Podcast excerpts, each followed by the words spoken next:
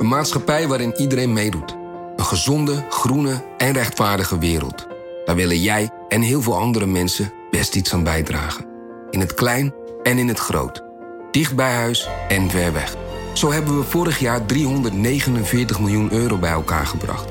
Miljoenen waarmee onze goede doelenpartners de wereld elke dag een beetje beter kunnen maken. Nationale Postcode Loterij. Samen voor een betere wereld.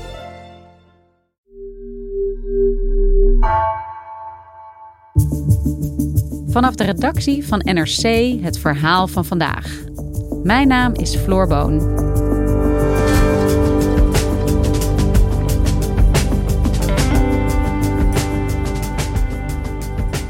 Slecht onderhouden gebouwen, verouderde spullen en een groot tekort aan personeel. Bij de krijgsmacht wordt al jarenlang niet geïnvesteerd, waardoor ook buitenlandse missies nauwelijks meer mogelijk zijn. Omdat in de Tweede Kamer vandaag wordt gesproken over de jaarlijkse begroting, ging Karel Berghout kijken hoe die tekorten er in de praktijk uitzien. Zijn conclusie: de krijgsmacht staat er niet goed voor.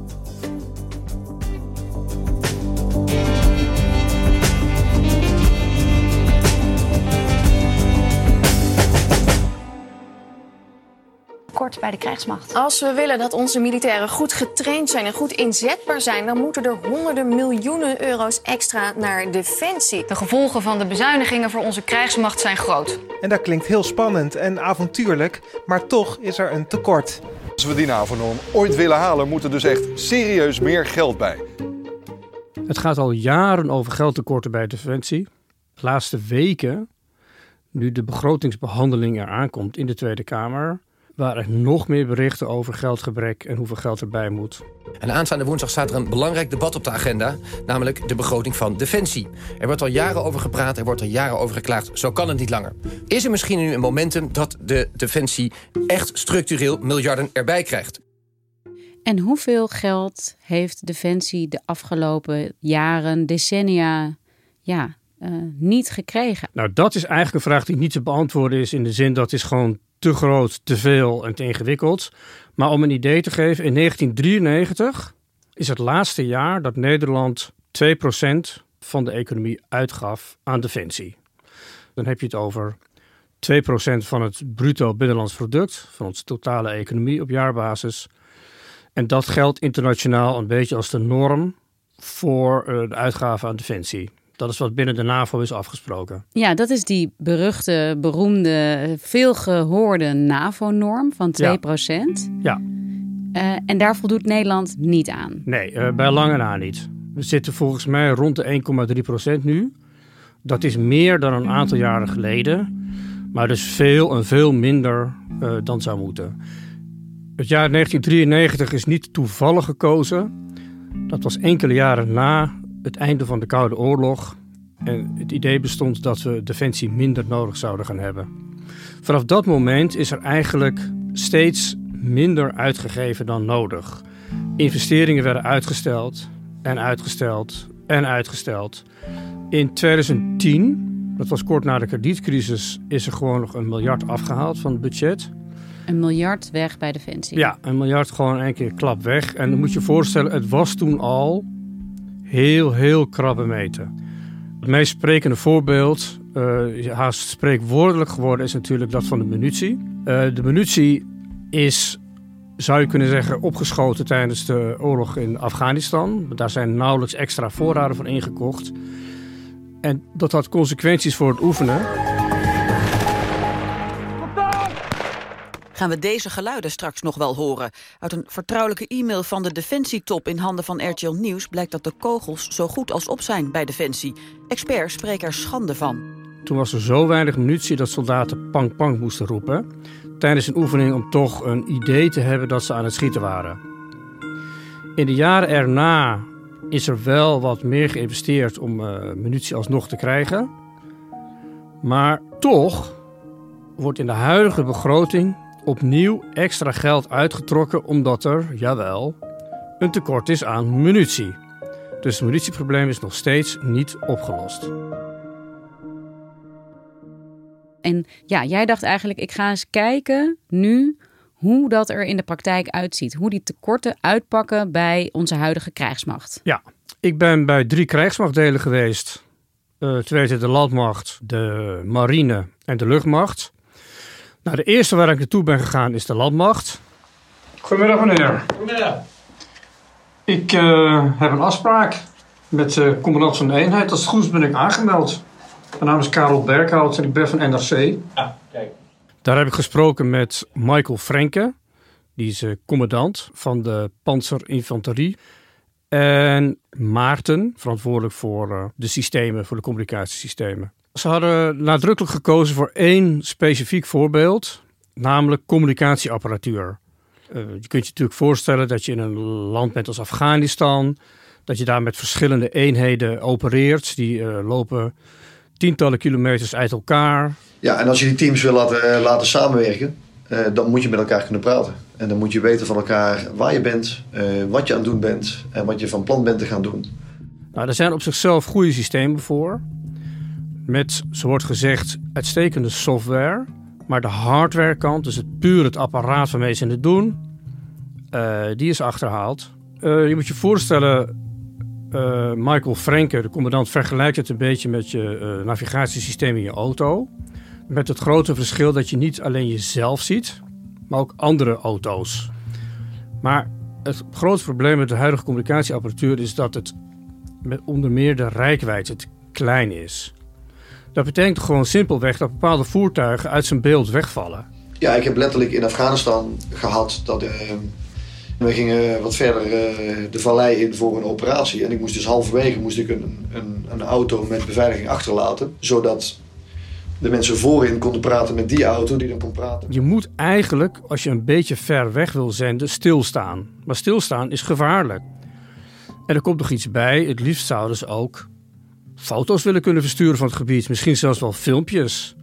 Ja, daarvoor heb je bandbreedte nodig. En ook die bandbreedte, die is heel erg klein. Dat gaat echt nog in kb's. Ja, wat je nodig hebt zijn natuurlijk MB's. Of liever zelfs gigabytes. Het is een beetje vergelijken met het oude telefoonnetwerk. En uh, nu 5G. Op het moment dat Bin Laden opgepakt werd, keken ze in uh, Amerika direct live mee met wat er gebeurde. Nou, dat okay, soort voorbeelden. Ja. Dat hm. kunnen wij op dit moment niet, omdat wij, onze radio de bandbreedte niet heeft. Maar deze systemen die ja, bedoeld zijn uh, op het moment dat Nederlandse militairen in vijandig gebied zijn, dat ze elkaar kunnen bereiken, die werken eigenlijk gewoon niet afdoende om op grote afstand van elkaar te kunnen zijn. Klopt. En om ja. grote bestanden te kunnen versturen. Ja, dat klopt. Maar dat betreft is ook een verbazing waar ik nog steeds niet van bekomen ben. En bij de luchtmacht is er eenzelfde situatie. Ik ben op bezoek geweest bij Patrick Vreeburg. Hij is commandant van het 312 Squadron. En dat is een eenheid waarin zeg maar de laatste F-16's zijn opgenomen. Iedereen weet waarschijnlijk wel dat we langzaam maar zeker overgaan op uh, F-35 toestellen. Maar we hebben nog steeds F-16's. Uh, deze F-16's hebben normaal gesproken drie taken. Eén, verdediging van het luchtruim, behalve België, Nederland en Luxemburg. Verdediging van het grondgebied. Twee, een bijzondere taak. Dat is de NAVO-taak waarbij dus in het uiterste geval F-16's in staat zouden moeten zijn om kernbommen te verplaatsen en af te gooien. En traditioneel zijn F-16's ook voor de, uh, wat dan heet, de tweede hoofdtaak van de krijgsmacht, namelijk meedoen aan missies. Dat hebben ze ook de afgelopen jaren veel gedaan in Afghanistan, in Irak en meest recent nog boven Syrië in de strijd tegen IS. Maar die laatste taak is nu een einde gekomen. Er is besloten begin vorig jaar dat er om geld te besparen minder trainingsuren zouden komen. Kregen wij te horen dat wij 400 uur minder ter beschikking hadden okay. om, uh, om te kunnen trainen. Uh, nou, als je minder middelen ter, tot je beschikking krijgt, dan moet dat gevolgen hebben ook voor je, uh, voor je opdracht. Uh, die beslissing is toen ook genomen. En toen is eigenlijk de beslissing genomen dat wij dus niet meer stand-by staan voor uitzending. En je moet je voorstellen, zei hij, we hebben, ik heb zeg maar een budget van 5000 trainingsuren, had ik. En er werden er 400 van afgehaald. En dat klinkt dan misschien weinig, maar met die uren moet ik mijn vliegers op een bepaald trainingsniveau brengen. Dat ze kunnen winnen van een tegenstander. En als je 10% minder getraind bent dan die tegenstander, dan ga je 100% verliezen. Dus puur omwille van bezuinigingsredenen worden de F-16's niet meer ingezet bij buitenlandse missies. Klopt. Ja, dat is natuurlijk een groot verlies, want uh, deze vliegtuigen hebben ontzettend veel taken tijdens zo'n missie. Maar het is ook een verlies voor de mensen zelf. Ze verliezen heel veel belangrijke gevechtservaring, want er komen nu jonge vliegers bij die niet die missieervaring hebben. Die moeten op een andere manier die ervaring opdoen. Er spelen ook uh, personele problemen. Patrick Vreeburg maakt zich ontzettend zorgen met name over zijn technische specialisten. In zijn team, elk vliegtuig heeft eigenlijk een heel team van technici eromheen. Er zitten een paar cruciale mensen die dan gaan over met name de apparatuur. Als twee van die key uh, players van mij, van mij weggaan, dan stopt het. Dan, dan, dan, uh, het een kwestie van twee weken en alle vliegtuigen staan aan de grond. Dan, uh, dan, ben ik klaar. Ik noem het wel eens, het is een hoop schroot met een dun laagje room. Als je af en toe even iets te hard eroverheen krast, dan zit je gelijk op het schroot. Dan, ja, dan, dan, dan, dan piept en kraakt het gelijk. En die personeelsproblemen ben ik ook heel duidelijk tegengekomen bij de marine. Daar heb ik een gesprek gehad met uh, Walter Hansen, nu verantwoordelijk voor personeelsbeleid. Ik ben kapitein ter zee Walter Hansen. Uh, ik was tot deze zomer commandant van het uh, grote amfibische schip Zijne Majesteit Johan de Wit. Ja. En sinds deze zomer heb ik een nieuwe baan eh, aan de wal, zoals wij dat noemen. De Johan de Wit is een zogeheten amfibisch transportschip. het schip is dus gebouwd om mariniers aan land te zetten. Dat kan natuurlijk in oorlogssituaties, maar in de praktijk is het ook heel vaak bij humanitaire rampen. En dat schip is een half jaar geleden aan de kade gelegd vanwege personeelsgebrek. Dus dat hele schip ligt stil? Ja, ik, uh, ik heb het zien liggen. Je komt, uh, je komt de haven binnenrijden en dan zie je die wijdse lucht en die uh, mooie kade. En er ligt daar dat, dat, dat toch wel flinke schip ligt daar. Het lijkt eigenlijk zo alsof hij elk moment kan wegvaren. Maar dat is dus niet zo. Dat gaat hij heel lang niet meer doen, wegvaren. Ja, want Karel, ik heb ook een tijdje geschreven over Defensie. Um, ja. Een paar jaar geleden heb ik nog een keer gekeken naar die personeelstekorten bij de ja. krijgsmacht. Die waren toen al heel erg groot, maar ja. die lijken alleen maar te zijn opgelopen sindsdien. Ja. Hoe kan dat? Nou, verschillende factoren, denk ik. Uh, ik denk dat de arbeidsmarkt sowieso uh, nog krapper is geworden, waardoor de concurrentie voor Defensie uh, sterk is toegenomen.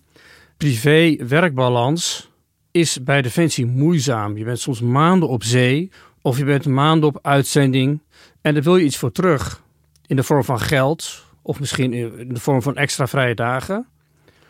Er wordt al twintig jaar over gesproken en het wordt al twintig jaar niet opgelost. Dus mensen lopen vast daar met elkaar om Ja. een oplossing te vinden. En ja, wat jij ook zegt bij Defensie, mensen die op een andere plek meer geld kunnen verdienen, zijn genegen eerder naar het bedrijfsleven te gaan. Ja, misschien. en dat geldt natuurlijk met name voor mensen met een technische achtergrond. Kijk, Defensie is natuurlijk een echte technische omgeving met wapensystemen, eh, eh, communicatiesystemen. Mensen gaan ook werken bij Defensie omdat je daar met mooie spullen kan werken.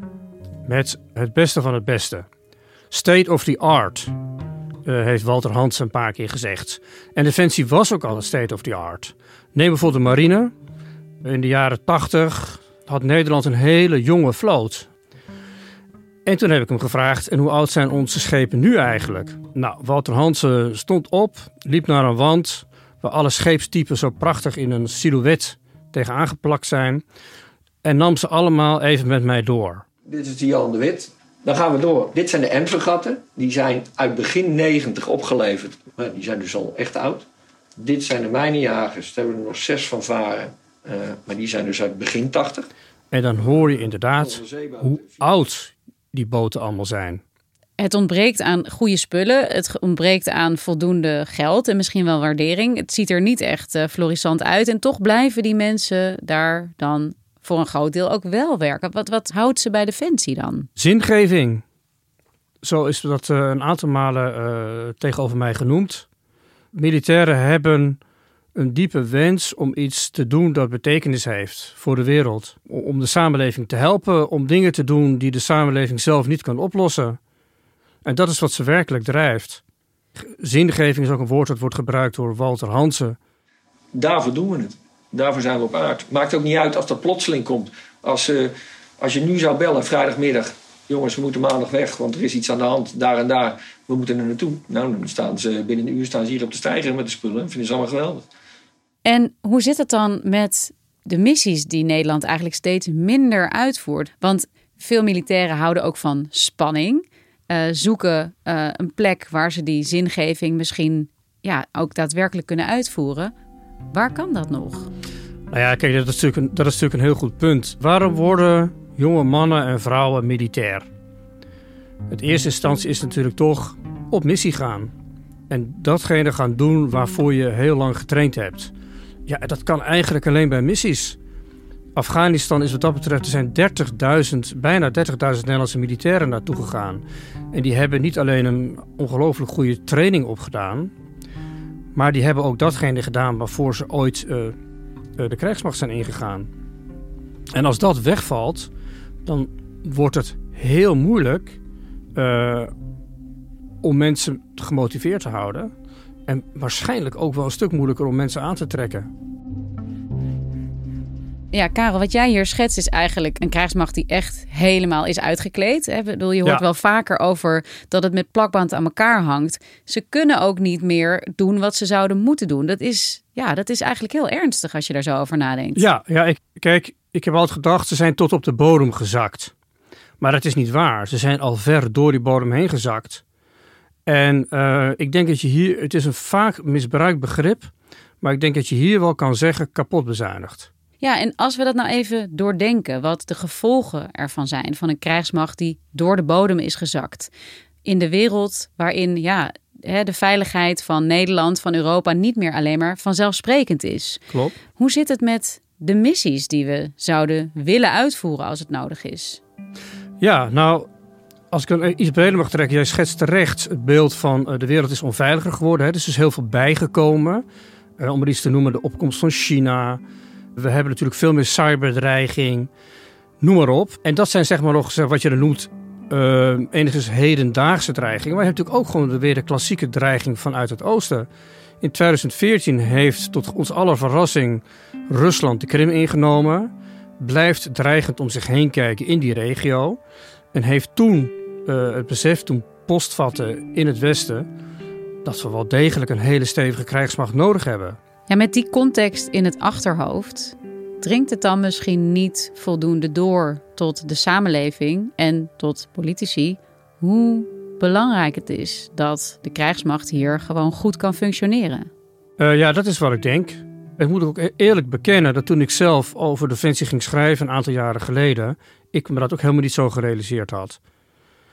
En wat voor mij geldt, geldt denk ik dan voor heel veel andere Nederlanders. We beseffen onvoldoende hoe gevaarlijk de wereld is en hoe hard we dan defensie nodig hebben om die dreiging het hoofd te bieden. Hey, en vandaag uh, ja, is er in de Tweede Kamer het jaarlijkse debat over de defensiebegroting. Daar zijn door dit demissionaire kabinet plannen voor ingediend. Gaat er dit jaar meer geld naar defensie toe? Ja, er gaat zeker meer geld naar defensie toe, maar dat gaat over orde grote 100 miljoen extra. Dus uh, dat is een druppel op een gloeiende plaat. Om even een idee te geven, als je zou willen voldoen aan de norm van de NAVO, dus 2%, dan zou Nederland op jaarbasis 16 miljard moeten uitgeven. En dat zou dus betekenen dat je 4 miljard erbij moet doen. En dat is ook het bedrag dat uh, Henk Kamp, minister van Defensie, genoemd heeft als minimum. En is er nog enige kans dat het daar ook naartoe gaat bewegen? Gaat Nederland zoveel extra geld vrijmaken om die krijgsmacht te repareren? Uh, dat is een moeilijke vraag.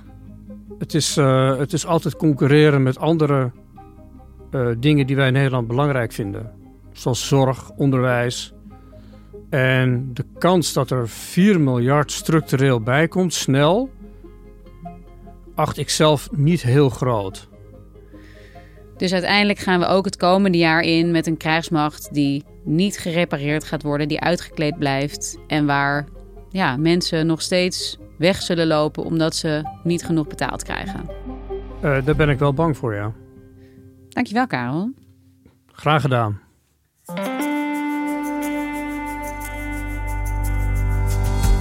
Je luisterde naar vandaag, een podcast van NRC. Eén verhaal, elke dag.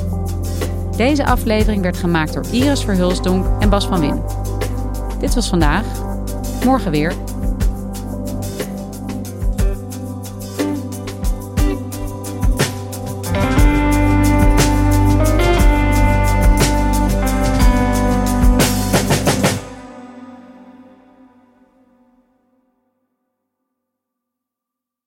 Je hebt aardig wat vermogen opgebouwd. En daar zit je dan, met je ton op de bank. Wel een beetje saai, hè? Wil jij, als belegger, onderdeel zijn van het verleden of van de toekomst? Bridgefund is een slimme fintech die een brug slaat tussen de financiële behoeften van ondernemers en van beleggers. Dus wie belegt bij Bridgefund krijgt niet alleen een mooie vaste rente, maar brengt ook ondernemers in beweging. Echt waar, met die ton kan je zoveel betere dingen doen. Bridgefund. Make money smile.